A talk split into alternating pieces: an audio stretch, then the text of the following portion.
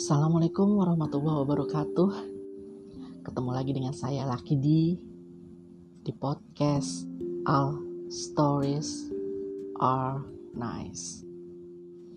Kali ini saya akan membacakan sebuah cerpen karangan dari Deliar Nur Ihsan. Kategori cerpen ini sendiri yaitu cerpen trailer atau aksi. Judulnya yaitu Bayar Hutang. Kita langsung aja ya guys. Aku bacakan ceritanya.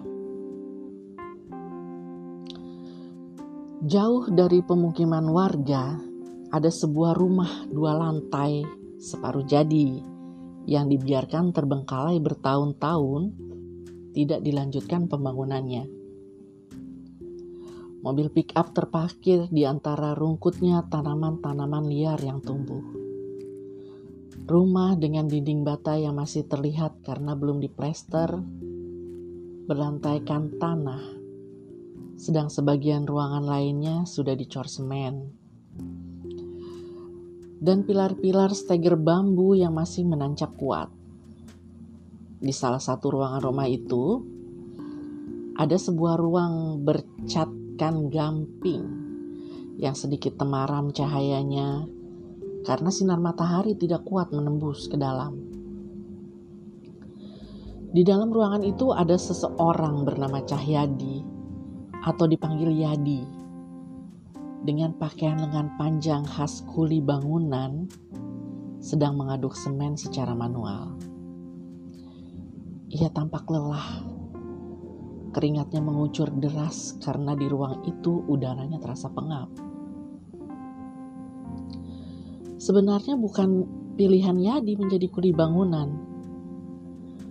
Memorinya teringat saat di mana ia bekerja sebagai karyawan kontrak di suatu perusahaan.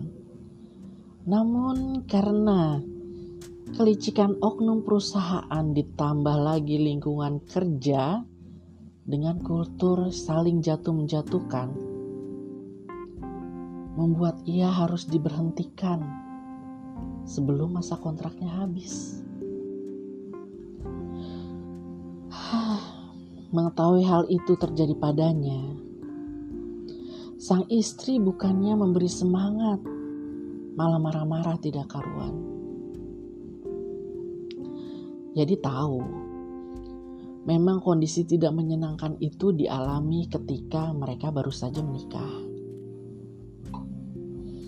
Yadi yang saat itu tengah berusaha mencari pekerjaan ke sana kemari, ditolak. Lantaran usia Yadi yang sudah di atas 30 tahun.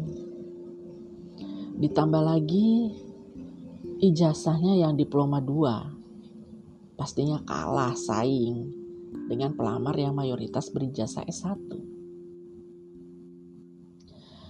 Ada masa di mana ia berhasil mendapat pekerjaan baru. Namun, lagi-lagi apes menimpanya. Tidak ada hujan, tidak ada angin. Tiba-tiba saja ia mendapat surat pemberhentian kerja. Alasan diberhentikannya pun tidak masuk akal. Yadi menutupi itu ke istrinya. Karena tidak ada pilihan lain. Akhirnya ia bekerja menjadi tukang parkir di minimarket yang jaraknya lumayan jauh dari rumahnya. Namun, apesnya lagi ia kepergok sang istri. Tak sungkan sang istri memarahinya. Malu rasanya saat itu ia dimarahi di tempat umum. Setelah memutuskan berhenti menjadi tukang parkir, lama sekali ia menganggur. Sampai akhirnya ia kembali mencari kerja serabutan lagi. Dan dipilihlah kerja menjadi kuli bangunan. Memang kali ini ia tidak kepergok sang istri karena sang istri sudah lama pergi meninggalkannya. Namun kakak kandung istrinya yaitu Awan mengetahui pekerjaannya di saat ini. Jika diingat-ingat lagi, Yadi benar-benar dibuat kesal atas ucapan kakak iparnya yang secara tidak langsung merendahkan profesi yang dijalaninya. Bagi Yadi, ini sebab salah. Dia bingung dengan awan ini. Menganggur dicaci, bekerja jadi kuli bangunan direndahkan.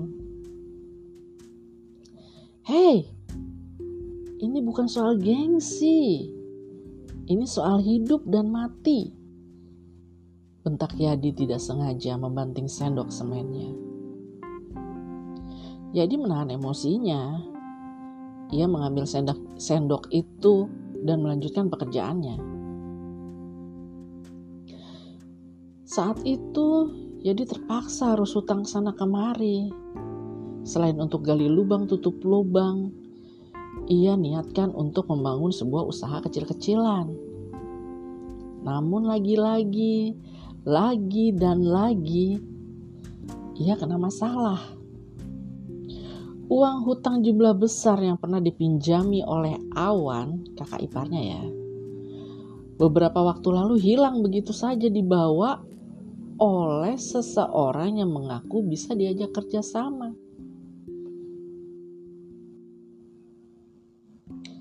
Awan sendiri pun bagaikan rentenir garis keras yang tidak memiliki belas kasihan sedikit pun kepada Yadi. Dengan memberi persenan bunga yang cukup tinggi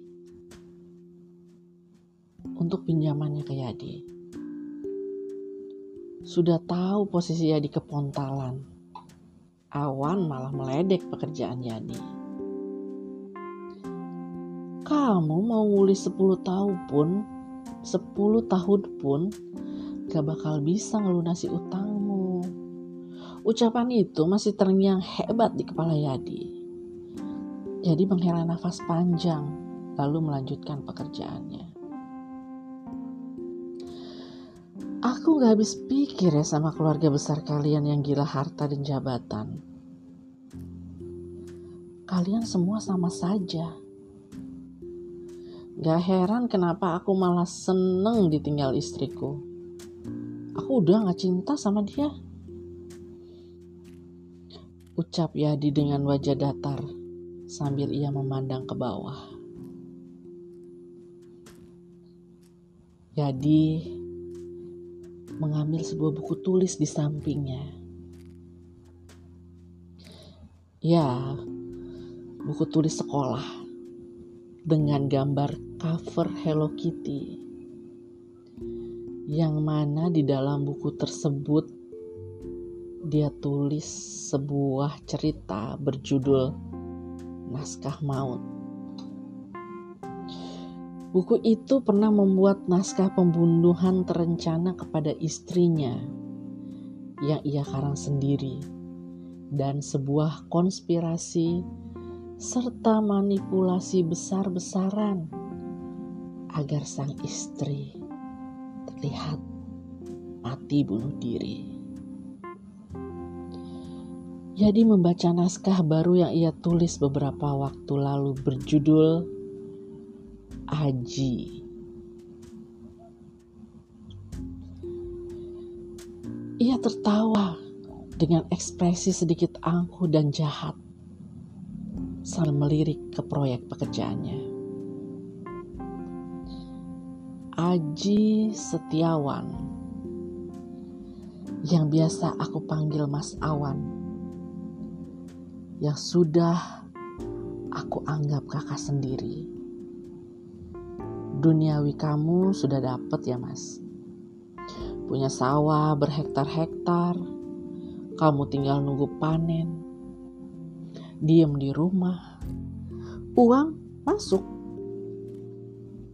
Tapi kok teganya sih kamu sama adik iparmu sendiri, ha? Ya dia membanting buku itu ke lantai. Tapi gak apa-apa kok. Yang penting hutangku sekarang sudah lunas kan? Salam sayang dari aku. Eko Cahyadi adik iparmu. Semoga kamu tenang di alam sana bersama istriku ya mas. Mbak, ujar Yadi tersenyum sambil mengelus dua kepala di bawahnya.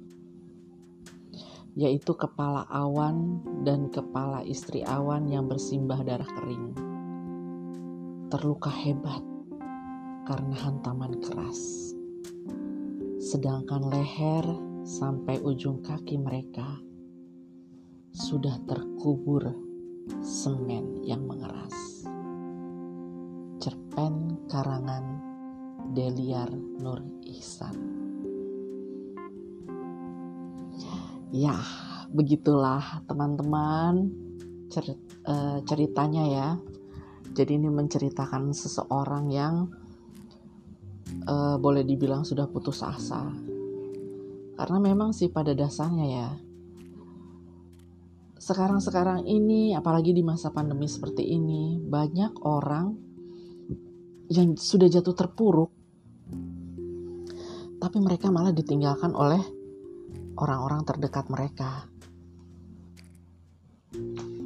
Seharusnya di saat seperti ini, di saat posisi seseorang itu sedang jatuh, sebisa mungkin sebagai orang terdekat seharusnya kita membantu mereka untuk uh, mungkin kalau yang paling kecil adalah setidaknya mereka bisa mencurahkan kesulitan mereka kepada kita. Jangan kita hujat atau malah menambah beban hidup mereka. Untuk kalian yang di sana, yang di luar sana sedang menghadapi cobaan-cobaan yang menurut kalian sudah melampaui batas kemampuan kalian untuk menghadapinya. Percaya, yakin kalau kalian pasti mampu menghadapinya. Oke, sampai sini aja episode kali ini. Sampai jumpa lagi dengan Laki di di episode mendatang. Terima kasih. Assalamualaikum warahmatullahi wabarakatuh.